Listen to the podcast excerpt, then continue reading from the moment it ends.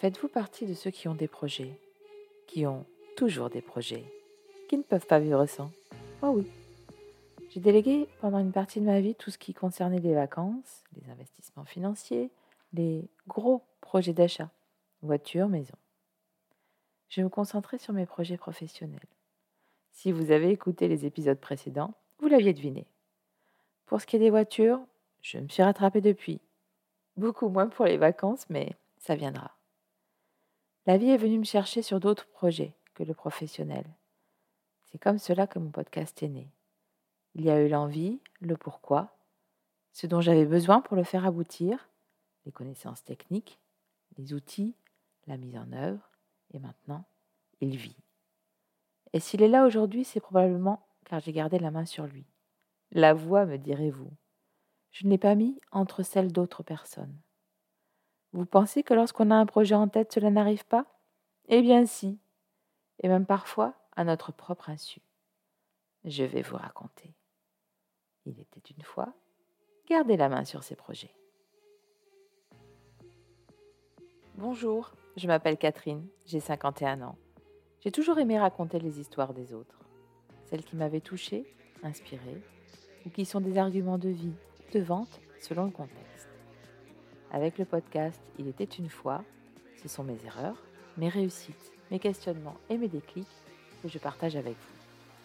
Tous ces événements devenus des prises de conscience, je les dépose dans vos oreilles car on ne sait jamais qui on va inspirer.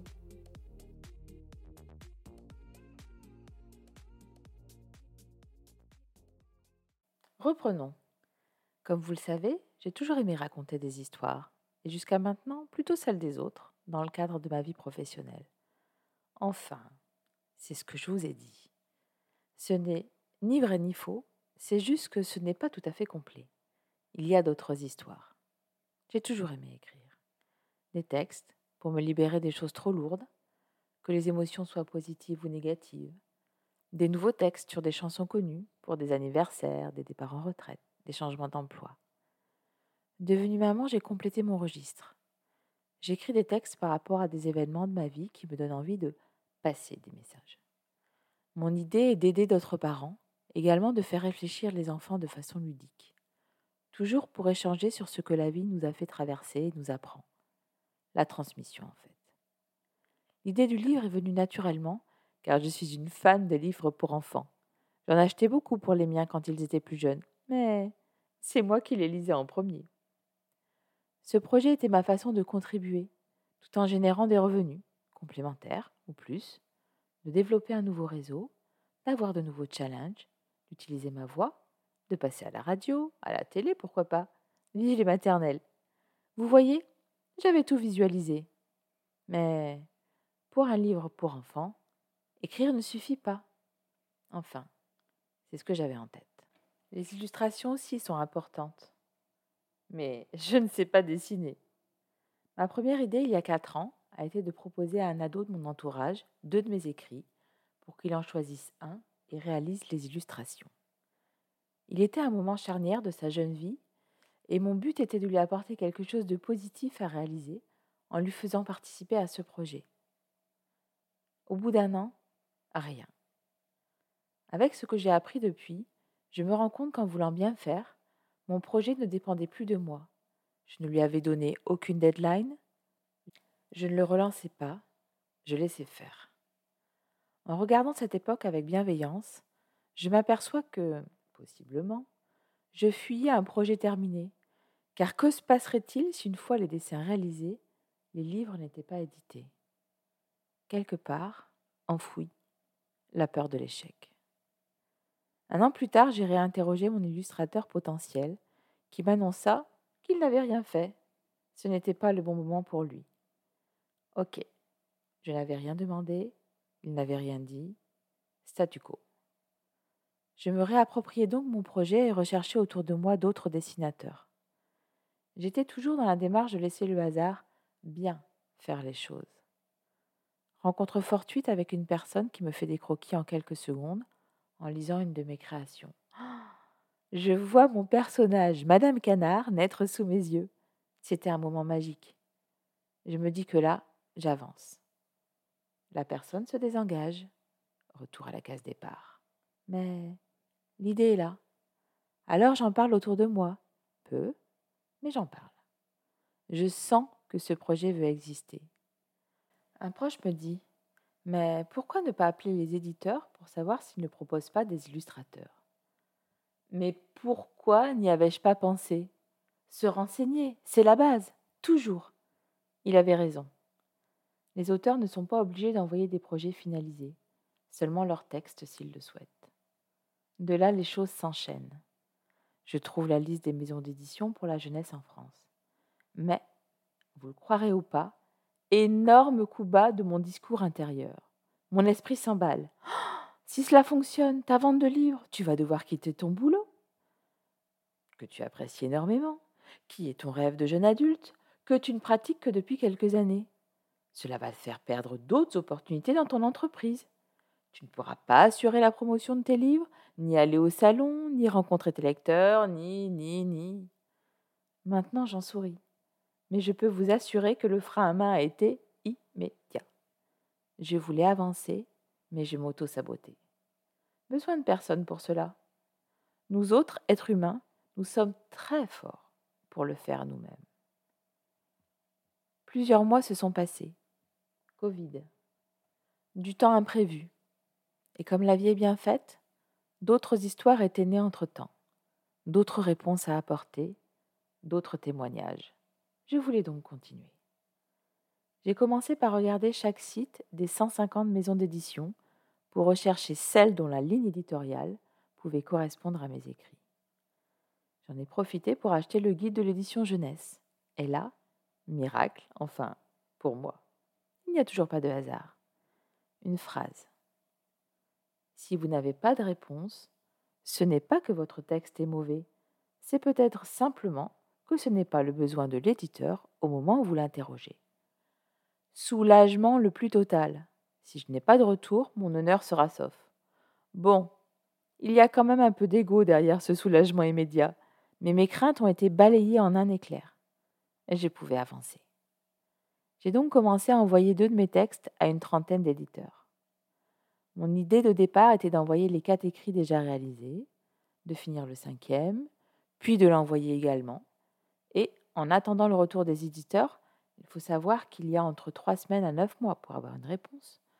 Je voulais avancer sur un roman adulte, que j'ai commencé depuis plusieurs années maintenant, qui nécessite beaucoup de temps et recommencer la recherche d'éditeur pour ce nouvel écrit, etc., etc. Pour moi, j'utilisais le temps d'attente de l'un pour créer et réfléchir à une communication complémentaire de celle de l'éditeur qui retiendrait mes textes. Avec ce process, je me suis aperçu que là encore, je laissais une partie de l'aventure aux mains des autres. Point autant négatif que positif à cette stratégie. Je ne savais toujours pas si ce que j'avais écrit pouvait plaire, mais cela avait l'avantage pour moi de ne toujours pas me retrouver en face de mon lectorat potentiel, donc aucun rejet possible. Point positif, quand j'aurai une réponse d'un éditeur, cela me donnerait l'avis d'un pro et me conforterait sur mon projet. Mais que se passe-t-il si je n'ai aucune réponse positive Toujours plusieurs solutions. Pour avancer plus rapidement, je peux décider d'investir en recherchant des illustrateurs, en les payant et en présentant des projets finalisés aux éditeurs. Mais une fois fait, je peux aussi m'auto-éditer. Et j'ai encore plein d'idées pour la communication. En poursuivant mes recherches, je me suis aperçu qu'il y avait des codes littéraires en termes de nombre de signes par livre selon l'âge des enfants. Souvent mes écrits étaient plus courts que ce qui était demandé. À ce moment-là, je considérais que rajouter des mots serait broder sur mes histoires, que je ne souhaitais pas le faire pour délivrer mes messages. Je n'étais donc pas prête à les retoucher. Mais le projet était toujours là. Je me suis donc interrogée sur le fait que le livre était, ou non, le bon format pour moi. Je me suis ouverte aussi. Rappelez-vous le début de cette histoire. Je voulais écrire pour échanger avec d'autres, et in fine, même en phase de conception, je ne faisais pas les pas en ce sens. Alors, j'ai bravé le regard de l'autre sur mes créations, et j'ai demandé à des mamans et des papas de mon entourage ce qu'ils en pensaient. Je les remercie. Grâce à leur retour, toujours bienveillant, voire très enthousiaste, Des idées complémentaires m'ont donné un autre éclairage sur ce qui pouvait compléter mes textes. Je continue donc d'avancer et ce projet avec moi. Pour ce qui est des maisons d'édition, j'ai eu quelques retours, parfois avec des mots encourageants, mais à ce jour, pas de projet. J'y replongerai le moment venu.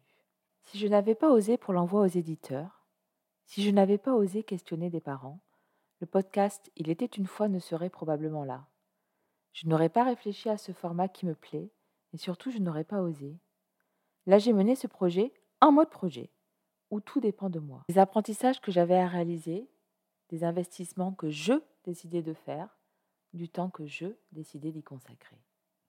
Alors n'hésitez pas, n'hésitez jamais. Il y aura toujours quelqu'un qui n'aimera pas ce que vous faites, qui ne comprendra pas votre démarche, mais qu'importe. Vous non plus, vous n'aimez pas tout ce qui vous est présenté, vous ne feriez pas telle ou telle chose, et pourtant les autres le font. Le miroir est là. Alors, pour tous vos projets en cours, les avez-vous bien en main? Ne dépendent-ils que de vous Que vous apprennent-ils? Quelle est cette part de vous-même, qu'elle soit ombre ou lumière, qui est mise en avant? Pour tous les blocages que vous avez découverts sur vous, autant de leviers qui sont prêts à exister. Croyez, tentez, renseignez-vous, créez, osez, vivez quoi En vrai Et n'oubliez pas, un pas après l'autre, personne ne le fera pour vous. Alors marchez, même tout doucement, mais avancez. Il était une fois, gardez la main sur ces projets. Si vous avez aimé cet épisode, abonnez-vous et surtout, diffusez-le. Je vous invite également à le noter sur les différentes plateformes d'écoute. Vous connaissez quelqu'un qui, comme moi, a un beau projet en cours mais a plutôt tendance à le laisser entre les mains d'autres personnes? Envoyez-lui un lien. Ça pourrait l'aider. Je reviendrai dans 15 jours partager avec vous mes déclics et mes réflexions. Vous avez déjà confié vos projets à d'autres? Vous en êtes aperçu? Qu'avez-vous fait? Racontez-nous. Sur Instagram, il était une fois point le podcast. Sur Facebook, il était une fois tiré le podcast avec espace entre chaque mot. Et sur YouTube, il était une fois avec espace tout en majuscule. En attendant le prochain épisode, prenez soin de vous et, après le rêve, avancez.